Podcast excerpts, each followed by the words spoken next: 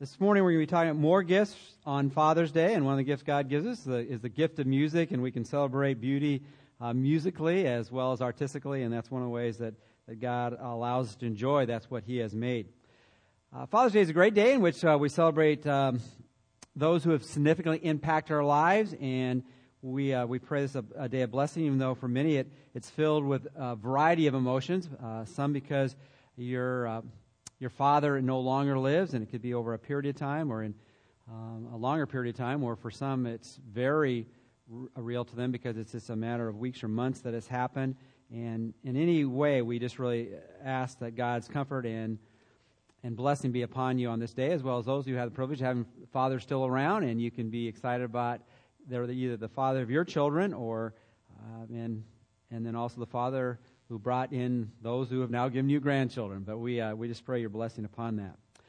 But on this day, what I want to do is I, I, want to talk about you know gifts in a broader sense than we've already looked at it, as we we really look at God's major plan and then see how that plan is played out.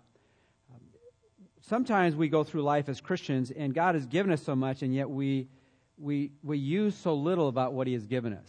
I was reading a story about this um, this individual that was labeled America's greatest miser. And she was uh, born at the turn of the 19th century, or the 20th century, in the 1900s.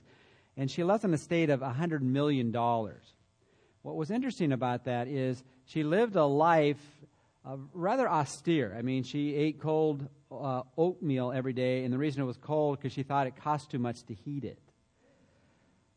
But that, you know, you can have your whatever uh, and do whatever you want in terms of how you eat cereal. But what, what was more heart wrenching was that her son had to have his leg amputated.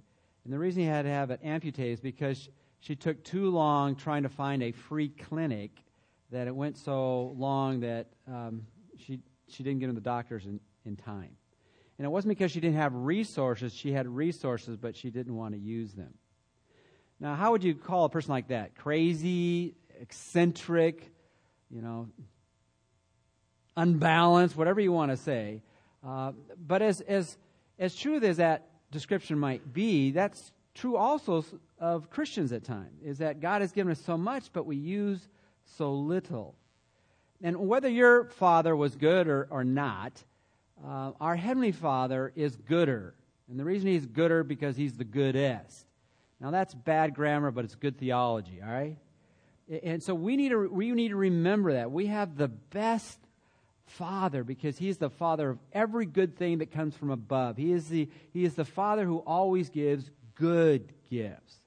Now, some of those gifts are the gifts that we need to be taught a lesson with, but all His gifts are for our good.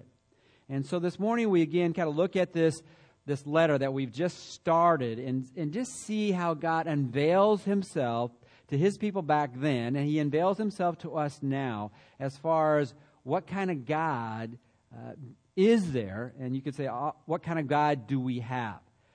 Now, it's interesting. He starts out in revealing himself in the letter from the Apostle Paul to the church at Ephesus in some of the um, more what word do I want to use? Uh, uh, in depth view of, of who he is. Probably the, the doctrine that challenges us as much as maybe the free will and sovereignty of God issue is the, the Trinity, the Trinitarian concept of God. But that's, that's true in the Scripture. There is one God. Within the one God, there are three persons God the Father, God the Son, and God the Holy Spirit. And when we get to the third verse, Paul is is revealing what God is doing in all its Trinitarian form. Now, I say that not to boggle our minds this morning, but as we worship the one God, we need to worship in, in spirit and in truth. And there is one God, but within the one God, the three persons do not work independently of each other. They're always working together, but they also work selectively. And when you think about God's gift to us, and in your outline this morning, uh, I, begin, I begin it with this statement For those who have received the gift, you also receive all the other gifts. God is the giver, we are the receiver. And you can put it in its negative form those who have not received the gift don't receive any of the other gifts that are specifically designed for His children. We are all His creatures, but we are not all His children. And so we need to make sure that we have received the gift if we're going to be opening up the packages that uh, have been labeled for His family. Now, it's interesting as, as the Bible talks about the gifts, uh, the gift, it at least in 2 Corinthians, it describes it this way Thanks be to God for his, what's the next word? Indescribable gift. Now, being the profound person that I am, I'm going to now describe that gift. And you should be laughing because the Bible just said it's indescribable. So anybody who just tries to describe the indescribable, there's something wrong with them. Crazy, is eccentric, out of, out, out of balance if we were trying to touch all that there is in the gift that's found in Jesus Christ and the salvation he has given those who respond to him, uh, words cannot come close to touching the majesty of what that is. But if anything it says to us is that we don't want to miss out on it. Because if you don't have the gift, you're not going to receive anything else after that gift because you don't have that which begins it all. Now, how do we get it? Ephesians 2 8 9 says, For by grace you've been saved through faith, and that not of yourselves. It is the, what's the next word there? Gift of God, not of works, lest anyone should boast. So again, that gift has to be given. And it's not something that we merit or we are smarter than the average bear or whatever you want to call it, that we were able to figure it out and no one else was or very few else were. God had to open up our lives so that we would take hold of that which He wanted us to receive. Now, God gives it, and God chooses and elects those who will respond to Him. But the Bible also says that all can come to Him. So, what is it we need to do to receive the gift? Now, sometimes in messages, what, what happens is the gospel is put on at the end of a message. You ever heard a preacher do that? You know, that's at the end. Well, we're going to put it at the beginning in case this preacher forgets to put it at the end because you get in all these other things. What is it that we need to do to receive the gift? Well, we, in many ways, like to explain it in just the simple ABCs of the gospel. A, we need to admit our need. And this morning I put desperate need and turn from our sins. We need to recognize that, that we stand or sit right now before a God that we cannot see, but He's so holy, so powerful, so pure, so righteous, that if we had any sense of how immense He is and how holy He is compared to us, we would just fall on our face. We desperately need for Him to, to show His mercy to us, which mercy has the idea of not giving us what we do deserve, and what we do deserve is judgment from Him. That's the beginning. We got to admit our desperate need and turn from that which is an offense to Him.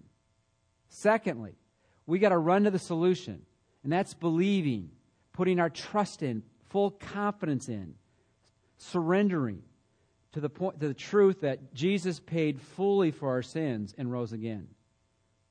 There was there was a debt that we owed that we could not pay, and only Jesus could pay that. When he died on the cross, he died in our place. It should have been us on the cross paying for our crimes against a holy God.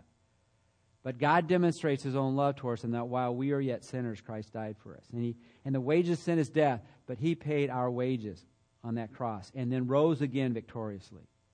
That's the gospel. We admit our need, turn from our sin, believe that Jesus fully paid for our sins and rose again. And then we got to come to that point where we make a choice. And the choice is to commit ourselves to Jesus as Lord, God, and Savior. And we don't use lordship in our culture today, but lordship means that when we receive that gift of salvation, we are exchanging ownership. God, you're now in charge of my life. I've been running it all my own. Now I, I turn from my sin to the Savior. And I, I desperately need you and want you to lead my life. You are now the Lord of my life. The Bible says in Romans 10 9, when we confess with our mouth Jesus is Lord and believe in our heart that God has raised him from the dead, then we will be saved. And so there comes that point in our life where we, we know it, we hear it, and then we commit to it admit our need, believe, put our faith and confidence in Him, and then commit ourselves to Him. what I want us to do is, as we begin this service, is, is just bow in a word of prayer. And if, if you're still on the outside looking in, don't live another day without turning to the gift that God wants to give you. Let's pray. Dear Lord, all of us have to make a, a choice in life about who Jesus is, who we are, and what we're going to do about it. And maybe there's someone here this morning that, that needs to, to respond to the ABCs of the gospel. They didn't need to admit their need and turn from their sin. Say, Jesus, I don't, I don't want to live life like I've been living it, doing the self oriented things I've done, things that hurt me and hurt other people. I turn from that. Secondly, Jesus, I, I believe that you really are the Son of God and that, that you died on the cross for my sins and paid that penalty and rose again. And I can only trust in you and you alone for salvation. And then see, Jesus, today I commit myself fully to have you to be Lord of my life, the God of my life, and the Savior of my life. I surrender my life to you. And as we pray this prayer, if you've done that for the very first time, then, then you've now received the gift that begins all other gifts. And if you've prayed this prayer and believed it in the past, then just reaffirm it and just say, Lord, you are to be Lord of my life, and I want to live for you. And we pray this in Jesus' name. Amen. When Paul wrote to the church at Ephesus, he was writing to people, the majority of them, I'm sure just like any church, not everyone, had responded to the gospel that attended their gatherings. But by and large, they were, they were followers of Christ, but they weren't living like it. They were, they were living like um, that Hetty Green, who, who had $100 million in an estate but couldn't eat uh, hot uh, oatmeal and couldn't, and couldn't send a, her, her son to, to have his leg treated even though she had all the resources more than she needed. And, and so he writes to them and says, I'm going to be challenging you to live your faith out. Before you live your faith out, you need to know what, what you have in your faith. And he talks about the gifts. And we've talked about them last week, but uh, just a couple review things from particularly as he speaks about the Father and then the Son and the Holy Spirit. And let me just say about this. I said to you that the, there's one God within one God, there are three persons. They work uh, together. They don't work independently, interdependently, but they also do selective things. And if you look at salvation, you could say this about salvation God the Father plans our salvation. In eternity past, he, he recognized that apart from him doing something, no one would be saved, so he planned it.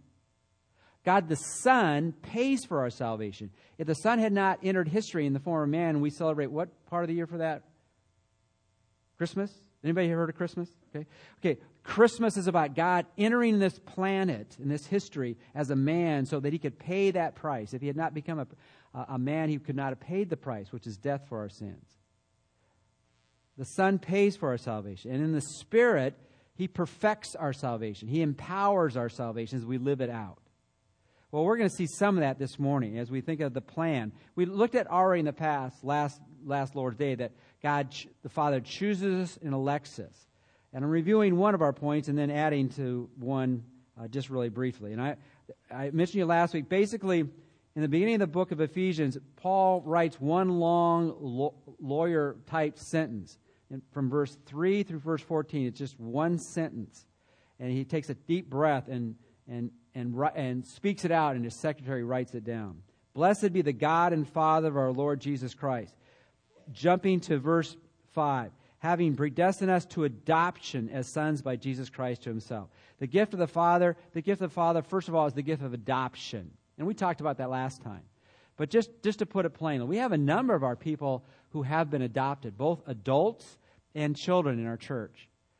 And they had the blessed um, experience of knowing that their parents um, didn't bring a life into this world by accident, but they're raising up a child, child by choice. And, and so their parents wanted them. And, and, and they, they rescue them out of a life of, in many cases, homelessness into a place where they were now placed in their home. And, and that's what God does for us. We are far from Him. He rescues us from having no connection with a, a loving family and puts us, us into the eternal family. And in, in our whole household, the Johnson family, that, that's particularly dear to our house heart because Alice, my wife, was adopted. I don't know if I mentioned this to you last week, but when we a group of us went down to L.A. and did some ministry down there, and there's a ministry down there called the Dream Center. And we were, as we were going by it, Alice said, you know that's where I was born?" And I remember she telling me that she was born in the city of the the, the city of the the city of angels. They call it that. L.A. Yeah. Well, that's what it used to be as a hospital. Now it's a it's a it's a church center. Okay. But she says that's where I was born. Probably one of those top floors up there. And for three months she lived there before she had no parents. But then Jim and Louise Stanley chose to bring her into their family. And that's what God does for us. The, the choosing and election of God is to say that God rescues us when we are orphans spiritually in this world. But then he goes on, and we didn't really touch on this last week, and it's somewhat of a nuance because some translations will, will kind of state it in a different way. But in verse 6 it says, To the praise of the glory of his grace, by which he made us accepted in the beloved. That's New King James. Some say in the New American Standard, bestowed us in his grace. But just thinking for a moment, the idea of, of being accepted. We're adopted and then we're accepted. Have you ever, any of you ever traveled to a new place? We've got some new visitors here in our church here today. And, and whenever you come in a new place, whether it's a church or a school or a job or a community or, or whatever it might be, you're wondering, I, I wonder how people are going to treat me. I wonder if I'm going to feel like I'm part of the crowd or part of the, the community. Do I, do, will I ever come to that point where I'm accepted? Ever felt that way? Am I, am I just, and, and you're just wondering, am, am I going to be a perpetual stranger? Is everybody going to tell jokes I don't understand? Are they all going to talk about stories I've never heard? Or am I ever going to be brought into the, the circle of, of relationship? Well, see, God not only brings us into the family, He says, I want you to know you're going to be accepted. Do you know when an adoption is done well? Adoption is done well, particularly in families in which they have birth children, is when you really can't tell which one of them is adopted.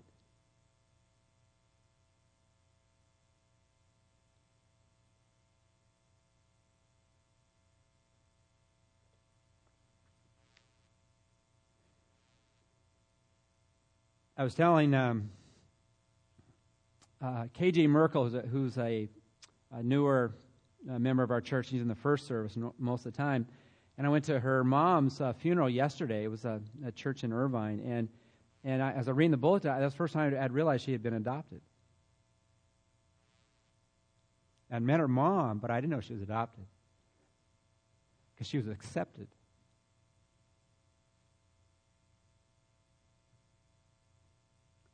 Gifts from God. Gifts from God the Father. He adopts us, He accepts us. Secondly, what about, what about the Son? What does the Son do for us? And some of these words are going to be familiar to you, and some maybe will give a little bit of a, a new insight, maybe not. But it, whether you've heard it for the first time or the hundredth time, these are great truths.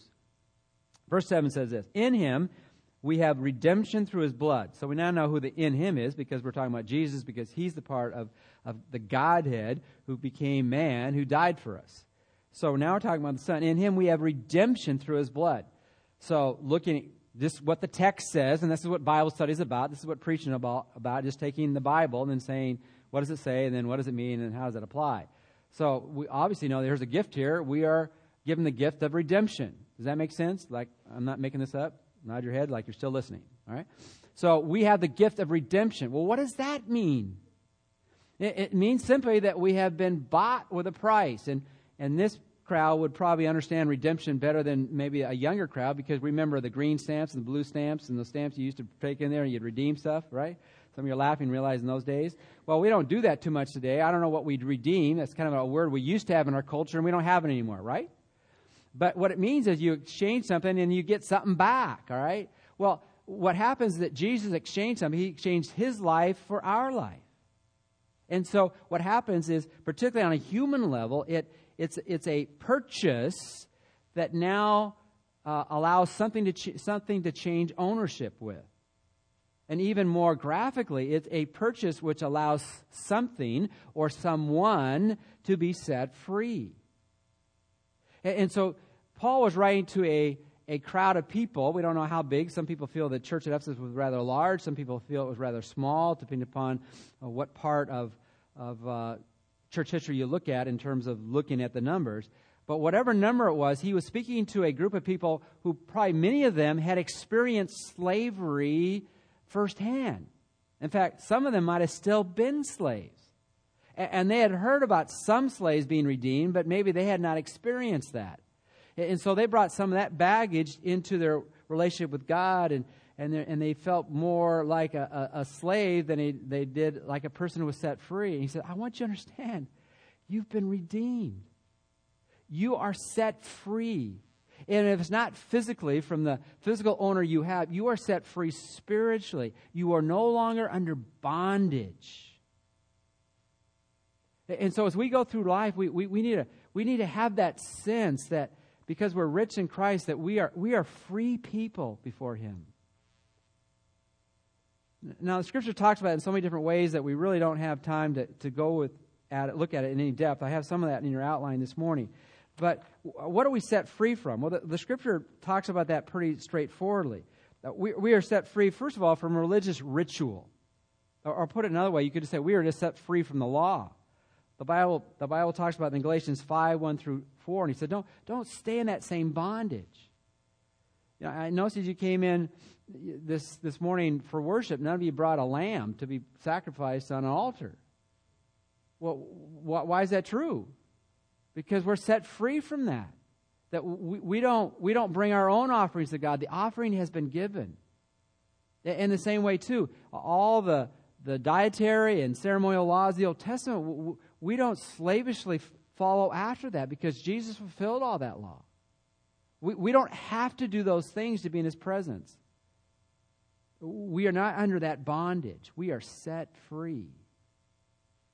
And have you mean, seen some Christians, they're, they're so tied up to a list of rules, most of them not in the Bible, and they feel that's how they are to live their life. And we are set free from that.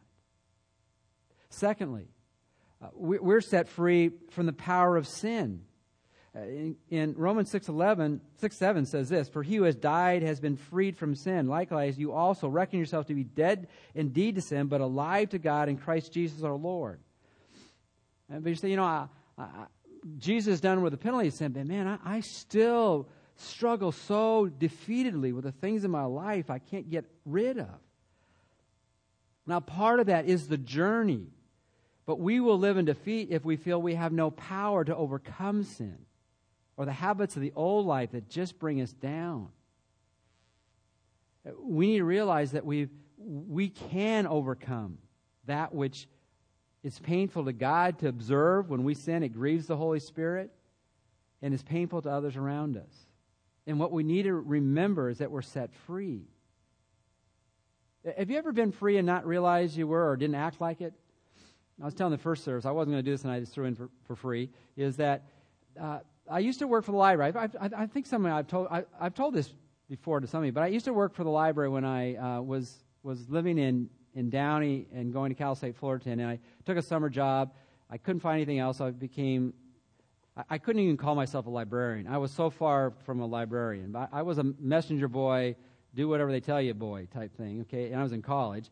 And I, I, you know, I had to stack the books in, in the Dewey Decimal System, and you know that is an endless job. You know, you never know if you're doing it right because you're not concentrating. You get a number mixed up or a letter mixed up, whatever. But the part that always got me is I was I was supposed to get magazines. Remember they used to have magazines in libraries. You know, you just go on the internet.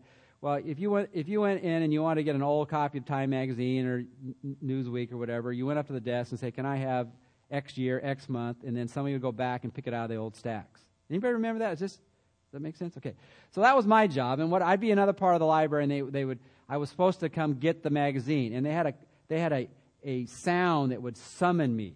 It was one of those clickers. You know, one of those things. So when that would go off, I was to drop whatever I was doing and I was to go back and get the person's magazine. Well, after the summer was over, that job was over, and, and, and there was one, I don't know, it was a Saturday, I went in there, and I was, I was in the place where you got the current magazines, you know, the Sports Illustrateds you could look at. So I was in a Arena Magazine or whatever, and all of a sudden I heard this clicking sound. You know what I did? I got up out of my seat, went behind the desk, and got somebody's periodical. but then I stopped right before I did that, and I thought, wait a minute. They don't have power over me anymore. I don't have to do that. I don't work for them. They don't. They don't punch my ticket. They don't pay my, uh, you know, my salary. That's not my responsibility. I don't have to do that. And that's what it means to be set free from the power of sin. We don't have to do what we've always done before. Now, now usually a journey to, to go through that, developing good habits to replace the bad habits. But the thing that we need to realize that when we're redeemed, we're set free from the old life. And then he goes on, another passage of scripture, we're also set free from the evil one. Colossians 1.13, He delivered us from the power of darkness and conveyed us unto the kingdom of the Son of His love. We are not under the thumb of the enemy. So, from the Father, we are adopted. From the Father, we are accepted. From the Son, we're redeemed. Uh, but not only that, we're also forgiven. Now, this is the, probably the most familiar gift that we receive the, from the Lord. But again, what does that mean? Well, literally, what the word forgiveness means actually is to send away. And since I didn't give you a fill in the blank, if you want to do something at this point, you could circle the word sending. When you forgive someone and when God forgives you, He takes your sin, the guilt of your sin, and just throws it out. And Psalm 103, verse 12 says this As far as the east is from the west, so far as He removed our transgressions from us in Ephesians 1 8, that's what it says, verse 7. Well, actually, verse 7 says, The forgiveness of sin according to the riches of his, of his grace, which he made to abound toward us in all wisdom and prudence. And so this is an abounding forgiveness. You could also say forgiveness is this it's, it's practicing, uh, practicing forgiveness, it is no longer holding sin against someone or in their account. See, as we think about the things that bring us guilt and shame before God, we need to recognize that when God forgives us, He just he just puts paid in full over that. He, he, he just says that's no longer, they're no longer indebted to me because of that past sin. It's no longer on the accounts, it's off the books. So we need to recognize that. But what happens, we, we start hunting for past sins in our own life or other people's sins. Just, just get rid of it, send it away. In Leviticus 16, it, graphically in the Old Testament, they tried to illustrate before Jesus came. They, uh, on the Day of Atonement, they'd bring two goats into the temple area, and the high priest would be there, and they would slaughter one of the goats, and they would sprinkle the blood on the altar, symbolizing that sin had to be paid for by blood. There had to be a sacrifice for it. But they knew that the people still struggled with envisioning God being a forgiving God, so they took the other goat. The high priest would confess the sins of the people on the goat, and then they would send the goat out into the wilderness to be lost forever. And so when people go, yeah, I remember when I did this. No, that, that's gone. That's out in the wilderness. It's, it's out of sight, and it should be out of your mind as well. So when we think about forgiveness, this is, this is, this is the gift of God so we don't have to live lives of shame and guilt, but forgiveness. So the Son gives us redemption, He gives us forgiveness. If we jump down to verse, and the other verses are great too, but we don't have time to talk about them. In verse 11, it says, In Him, in Jesus, also we have ob- obtained an inheritance. So, so He wants us to recognize that, that we are rich in Him. Is actually an interesting way to, to look at this passage. You could look at it on two different ways. One is that we have become an inheritance or we have obtained one. And, and it's both a great concept to, to live life with. If we are an inheritance, that's what Jesus received from us as being uh, that which he rescued from the cross. Remember in Hebrews it says it was the joy set before him that he went to the cross? And so we are his joy. We are his inheritance. We are what he received, an eternal family. But most take it as, as an inheritance that we receive. I think we've all seen those commercials, you know, say, you know, where they, they talk about, you know, around a campfire and they're all having a good time. It can't get any better than this. It's going to get a lot better than this. And, and we don't live life feeling this is all we get. That's all there is.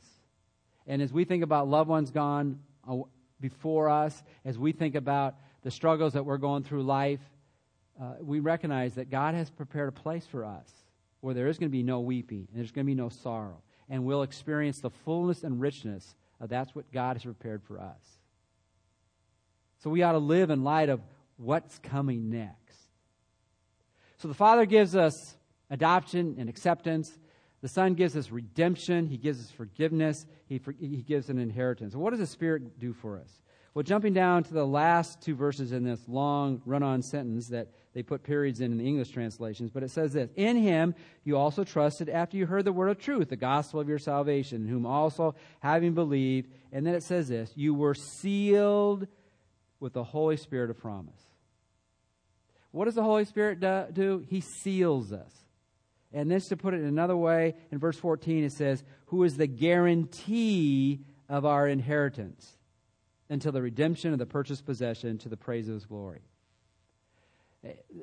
There comes a time in, in all uh, followers of Christ where, where doubt begins to creep in, doesn't it?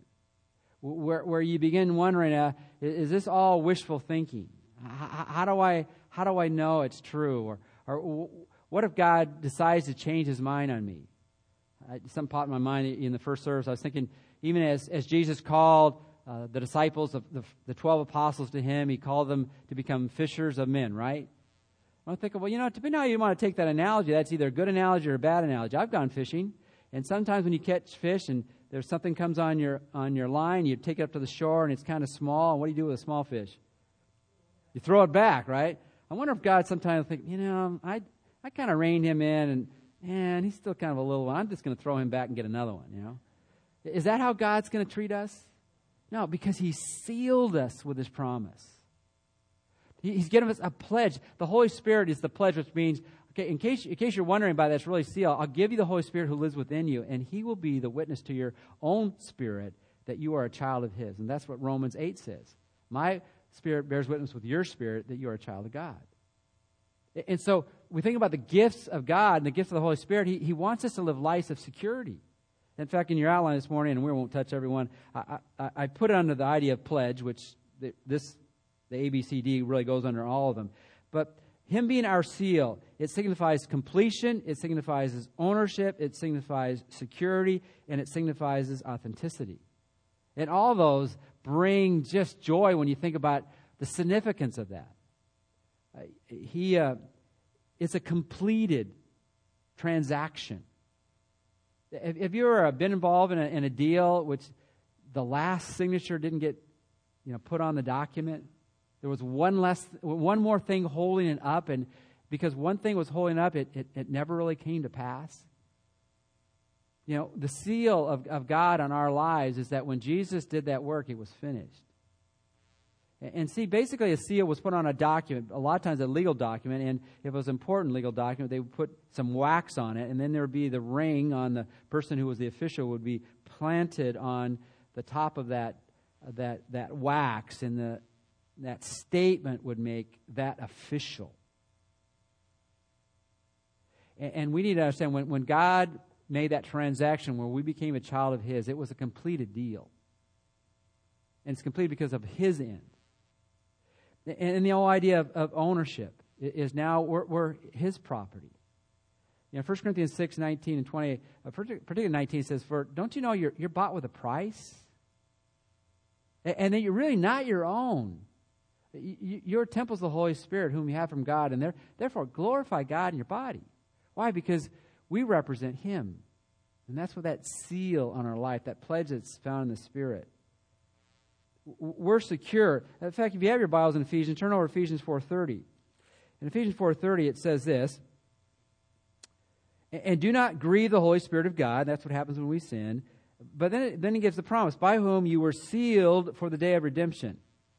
Now, how long is this seal going to last? You know, we've all been, we've all at times purchased uh, products that had a guarantee on it.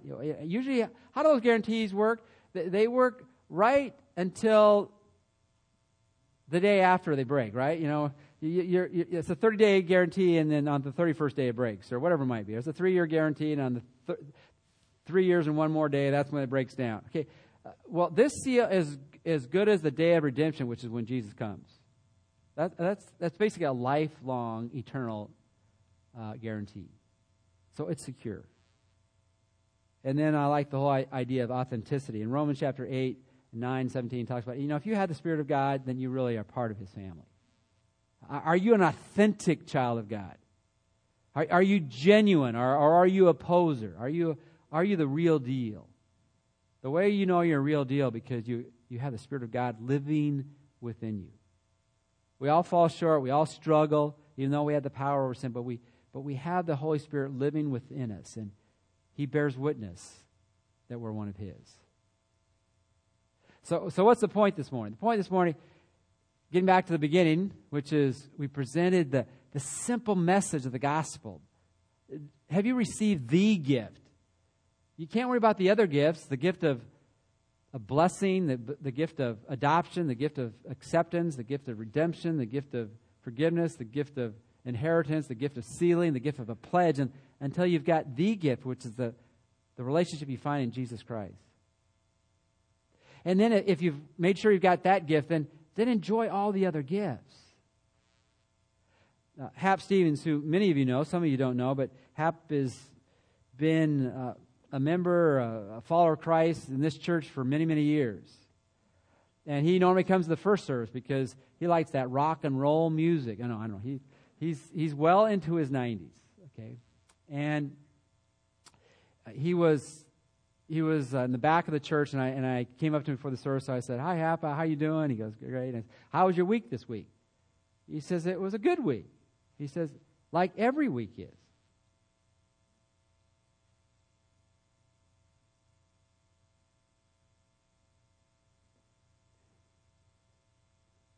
He's in a wheelchair every day now.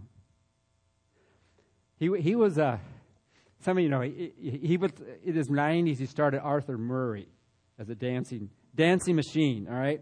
And I'm thinking, he, he had an accident, and all of a sudden he went from a person who could not dance, and he also liked to golf, and now he's in a wheelchair every day of his life or laying on a bed. How's your week? It's a good week like every week. Now, how can he say that? Because he's received the gift and all the other gifts.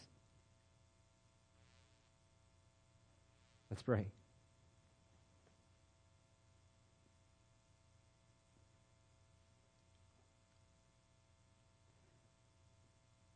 Father, we are humbled at times when we know the truth. And in reality, we're at any moment not believing it or allowing your Spirit to help us live it out. And Father, that's not to put us to shame, but to, to, to cause us to, to realize we're living like spiritual misers, spiritual paupers and when we do that, not only do we lose out, but the message of the gospel loses out because people don't see as clear as they could uh, Jesus in us, the reality of what a, what a faith in the true God does. It, it changes us from the inside. Father, help us on this Father's Day in which we celebrate life, life and family, to, to recognize there's so much more when we trust in the one who's given us so many gifts. And we pray this in Christ's name. Amen.